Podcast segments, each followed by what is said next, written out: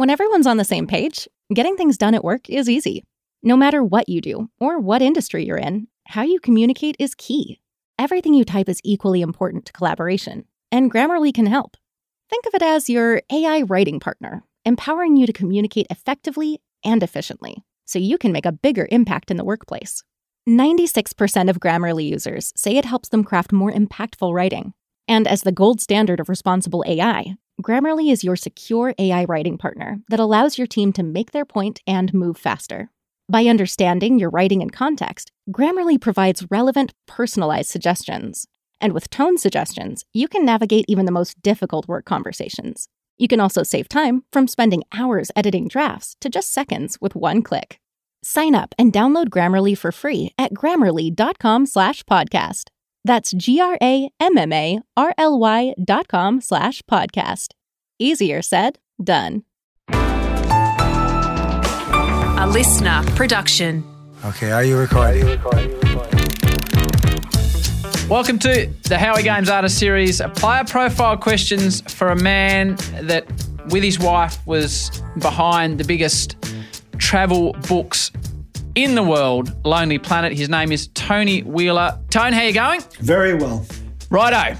Tony, for a man that's travelled the world, what is your favourite food?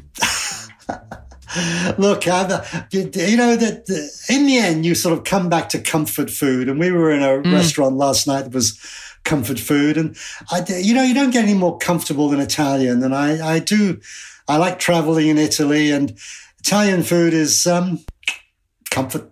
Can you cook? Ooh. um, I've got a limited repertoire, and if it's going to take okay. more, if it's going to take more than fifteen minutes, forget it. So, of this limited repertoire, if you are trying to impress someone, they're coming round to your place, and you're putting on your number one dish, Tone. What are you going with? You know, I've, I, I very often do the, the fish dishes. You know, okay. if there's good fish, it um, tastes nice. So this magnificent fish dish is prepared, and now you have the option of inviting three people from any time alive, dead, that you know, that you didn't know. It's a tough one, this one, to come to this fish dinner. Who's getting the three invites? It's got to be some travel people. So, yes, I'd probably, um, I'd probably bring Richard Burton. You know, the um, not not the um, not the Elizabeth Taylor husband one, the, um, no. the Victorian explorer who translated yes. the Kama Sutra and you know mm. discovered the source of the Nile and did all sorts of amazing things and spoke innumerable languages and snuck into Mecca. So, you know, I, I definitely like, um, I definitely like Richard Burton. Um, you know, I'd have mm-hmm. another sort of explorer. I, would I'd have Joseph, Joseph Banks, you know, um, right. Botany Bay. The botanist. Yeah. You know, again, you know, his traveling around the world with, with, um, Captain Cook, you know, when he arrived, it, it would have been, like Close Encounters of the Third Kind, people who'd, mm. you know, he was a sort of coming in from Mars and, and meeting, you know, he was landing on Mars when he landed in French Polynesia or landed in Australia or New Zealand. You know, it was just this total clashes sometimes of cultures, but also meetings of entirely different cultures. So Burton, Banks, and yeah, we, we've got to. We can't be just all all the, the men guys sitting around. And mm-hmm. I've just read a book by an English woman I'd never heard of before, before called Rose Macaulay, who um, wrote amazing books. And I just can't believe that I've somehow missed out on her. But you know, let's um, let's put put some glamour around the table as well. Yes, yes. I, I think I'll invite Jane Birkin. You know, there she was. Ah. She was, ah. you know, she was in she was in the film Blow Up. You know, and I, I like Blow Up for all sorts of reasons, quite quite apart from her being part of it in a very small way. What was your first car? first real car that I sort of, I had a car called a Marcos. A Marcos? Yeah. Not named after the Philippines dictator. Um, right. the, the, name comes from two people, Jem Marsh, M-A-R, and Frank Costin. And um, Frank Costin, his brother Mike Costin, is also the cause of Cosworth engines, which were uh-huh. Formula Formula One engines. You know yeah. a bit about car racing, and I do. Yeah, so Marcos was a Mar and Cos, and it was a build-it-yourself thing. You you bought a you bought this body shell from Marcos, and then you bought a wrecked Mini, and you took all the mechanical parts out of the Mini, and put them in, and you made this little miniature sports car. And did it go? It did go. You know, I I, I built it in England, and when I came to Australia, I left it in my grandfather's garage, where it where I thought I was going to be back in a year, and I didn't get back for four years. Um, and then I thought, oh, what do I do with it now? And I thought, I'll ship it out to Australia. So I shipped it out to Australia, and I had it in Australia for 20 years. And I thought, oh, it's, you know, time to move on to something else. And I put it up for sale, and somebody in Japan bought it. So it was shipped from Melbourne to Japan, where, as far as I know, it still lives. So that's your first car. What was your very first ever job? What is the first thing you did and received some uh, recompense for it? Oh, I worked in a petrol station when I was a teenager at school. I used to put petrol in, but back when people did put petrol in cars. Right. Where was this? This was in England. What were you getting paid? Oh, I, it was it was shillings back in shillings days, oh, and wow. it was shillings an hour, so it was not much Okay. money. And what did I use the money for? I used the money to buy petrol to put in my motorcycle. okay. Best best piece of advice you've received on your journey? Keep on, you know. Don't don't stop. Don't don't think it's uh, you know. There's always something around the corner or over the top of the hill, and you know. I'm I'm looking forward to getting over the end of the pandemic. Aren't we all? What is the best concert you've attended? Well, you know, my, my wife is an opera enthusiast. Ah. So I would have to say that I, I have been, now she's been to a lot more than me, but I have been to a number of ring cycles, you know, 15 hours of Wagner. And there are some pretty high, high points in that. You know, there are bits I could, 15 hours. yeah, it's not, not all in one hit. You've got spread over a week. There's, there's one on in Brisbane later this year. Right, I'm not sure that I'm not sure that's my go. No, you've got to be an enthusiast, and there are Uh, yes. There are lots of enthusiasts out there, but I'm also a rock music enthusiast. And um, yes. I saw Chrissie Hynde of the Pretenders just a week ago. Um, Ah. yeah, playing in London while while most of Australia was in lockdown. Um, but um, I I can think of several great rock concerts, and one of them was um, Neil Young. And I've I've watched Neil. I've seen Neil Young in America. I've seen Neil Young in Australia, but I saw him in Paris once, and his Paris concert it just hit every. Oh, it was fantastic. You know, he came on doing Powderfinger. You know, you can't can't go wrong from there. I don't. Uh, after we figured out setting up this technically, I'm not sure if you're going to have a response to this tone. What would be the two most used apps on your phone? Uh, that that the first one is um, is is Flight Radar 24. You know, where's my plane? I can look at it and I can see it's still 100 kilometers away. Okay, I haven't used that. That's a good tip. Or you can be, I'm, I'm meeting someone at Tullamarine, you know, or Sydney Airport. Where's their plane? And I can look it up and say, oh, I've, it's still 10 kilometers away on final approach. I better hurry if I'm going to be there at the gate. You know, or what? The, what's that one flying overhead right now? Oh, that's the something from somewhere. So Flight Radar Okay. 24, I, I waste too much time on. I like that. And all the other apps that I use regularly are ones that, um, you know, connect with travel.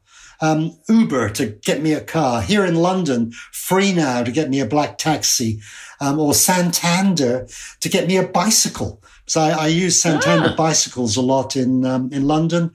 Um, there's a the parking app in Australia that you know instead of putting money in parking meters pays for your parking.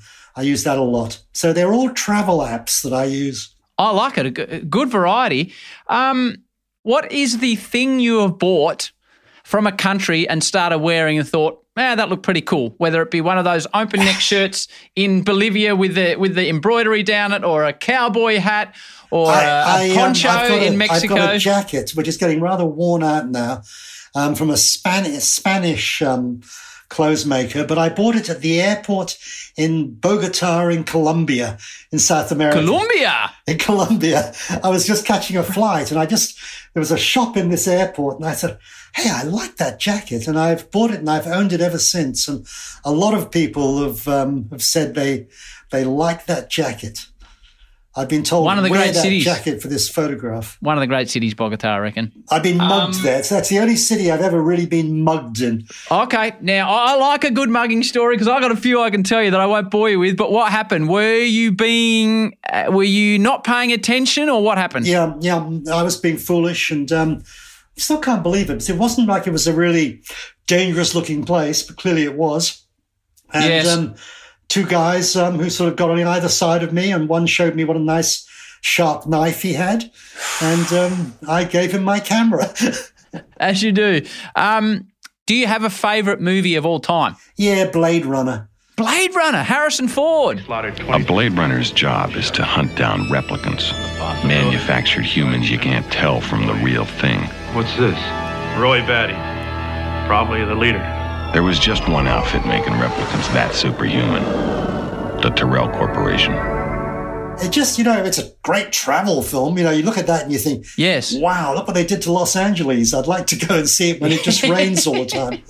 Um, and Uh, when uh, uh, and when you were growing up, was there a TV show that sticks in the mind? You know, we're, we're exploring the main part of the show that you travel around a lot, but was there a TV show you watched as a young bloke? Well, do you know this? This is going back to how really, really, really old you are. Yeah, yes. I remember what this is even, you know, going back twenty years. I'm twenty years ago. I'm in a comedy club in San Francisco, and they're going back twenty years from that. So you know, it's forty years back, and um, they're getting people in this thing to whistle along to um, theme tunes. And God, everybody knew Flintstones. Meet the Flintstones. It's a yabba dabba do time. Flintstones, meet the Flintstones.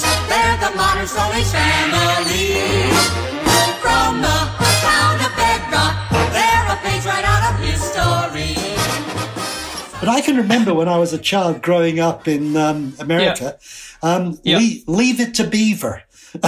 oh, leave it to Beaver. Okay, I've heard of that. I'll, I'll I'll have a look at it. There were two two kids, you know, and there's a, you know, this uh, absolutely middle of the road family, the mum and dad, and the two kids. One of whom was sort of a teenager who had girlfriends, I guess, and the younger one whose name was Beaver, the, the Beaver. what a name! Right, we'll leave it to Beaver. Leave It to Beaver. Starring Barbara Billingsley and Jerry Mathers as the Beaver. Okay, you talk books. You talk books. Apart from travel guides, what are you reading at the moment? You know, I've, I've just finished just finished reading a book, What is it? Dust on My Shoes. Right. Who's it by? by a guy called Peter Pinney, an Australian. Um, God, what a character he was. And I'd never heard of him. A friend of mine in Hong Kong said, Tony, I've just read this book. You should really read it. And um, I, I, I couldn't even find it in the, a library in Australia. I, well, there was a copy, there was a copy in the National Library and you know, the state library or whatever, but local libraries didn't have it. But the, my local library here in London had it. And um, he's traveling from Greece to Burma, Myanmar, so through all those countries, the hippie trail, whatever, in 1949. So just after World War II.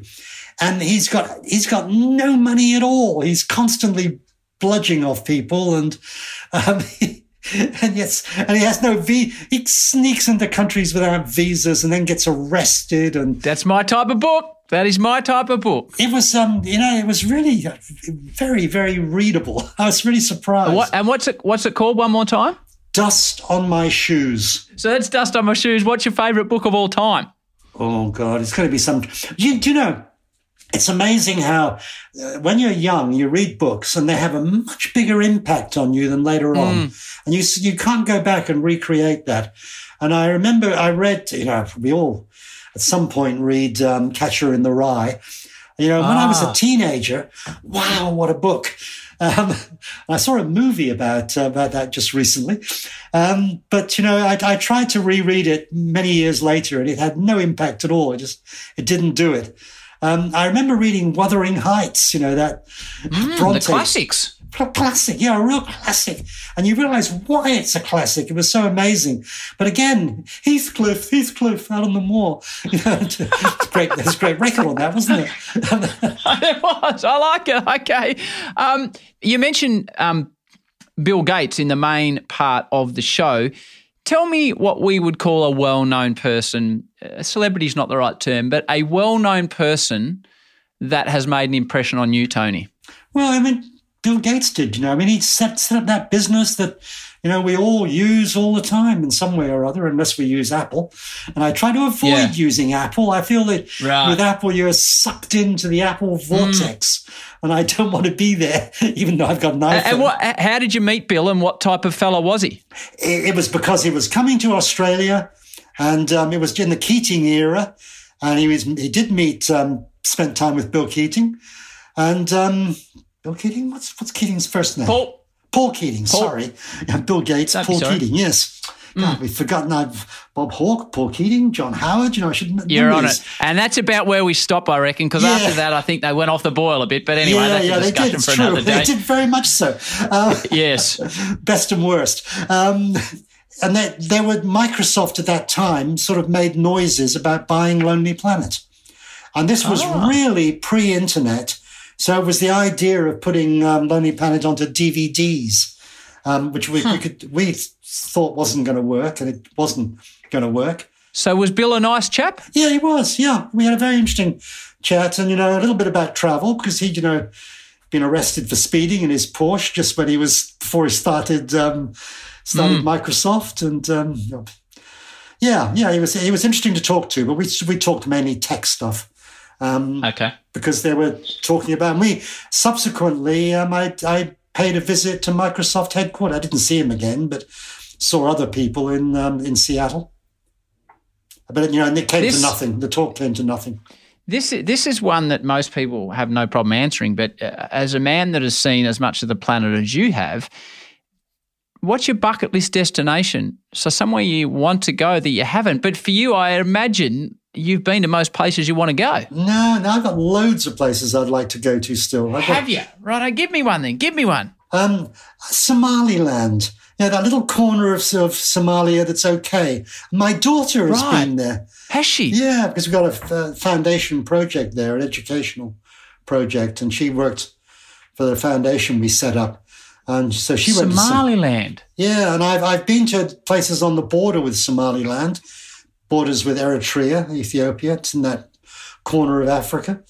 Um, Wow. you know, the, the last country I went to before the um, the pandemic was um, was the Yemen. I was on a little, uh, you know, which is not the safest place, but I was on an, a Yemen Yemeni island called Socotra, which has been described as the Galapagos of the Indian Ocean. And I was there as the pandemic as the pandemic took off in early 220.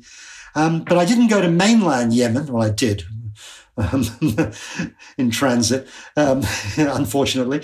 Um, but I really would like, if you know, if it was peaceful to, or more peaceful than it is, go to the Yemen and really. see- That's it just sounds like an amazing country. Any? This is a this is a question that only a, a fellow like me could ask. Any surf on this island? It was, did you see any potential waves? No, it's not a not a surfing island. Um, scuba diving. There was scuba diving there, but I don't think. I wonder if it did have waves because I've been to lots of strange places where you think, God, this isn't the place to go surfing, but the surfers are out there. I'm not a surfer. Yes, No. No, but Um, no, I've, I've certainly, you know, I've, I've been to a lot of places where I've, I've asked the surfers, you know, Ireland, for example, oh yeah, great surf. great surf, but you know, the Irish don't take it up because you can't do it casually. You've got to, you know, be in the, in the deep end with all the equipment and the Oh, it's bloody freezing too. freezing. Yes, exactly. All right, I, I'm nearly done. Uh, what, if anything, scares you, Tony? You know, I, I don't know if it scares me much, much now, but I did have a, a long period when you know, traveling in dodgy places. And I was thinking, God, if I die tonight, this is not the hotel I'd like them to find my body in.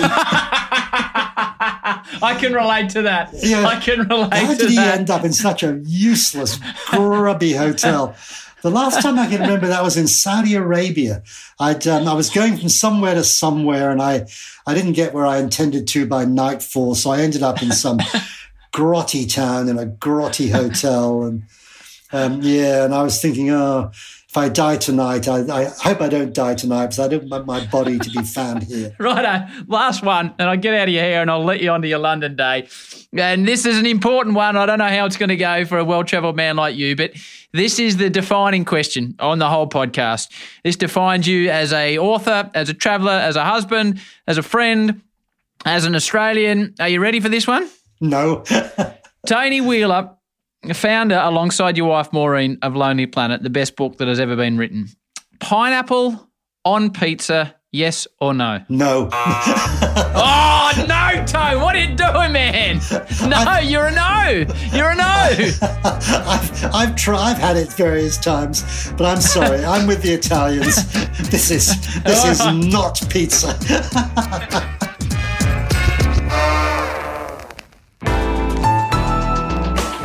Listener.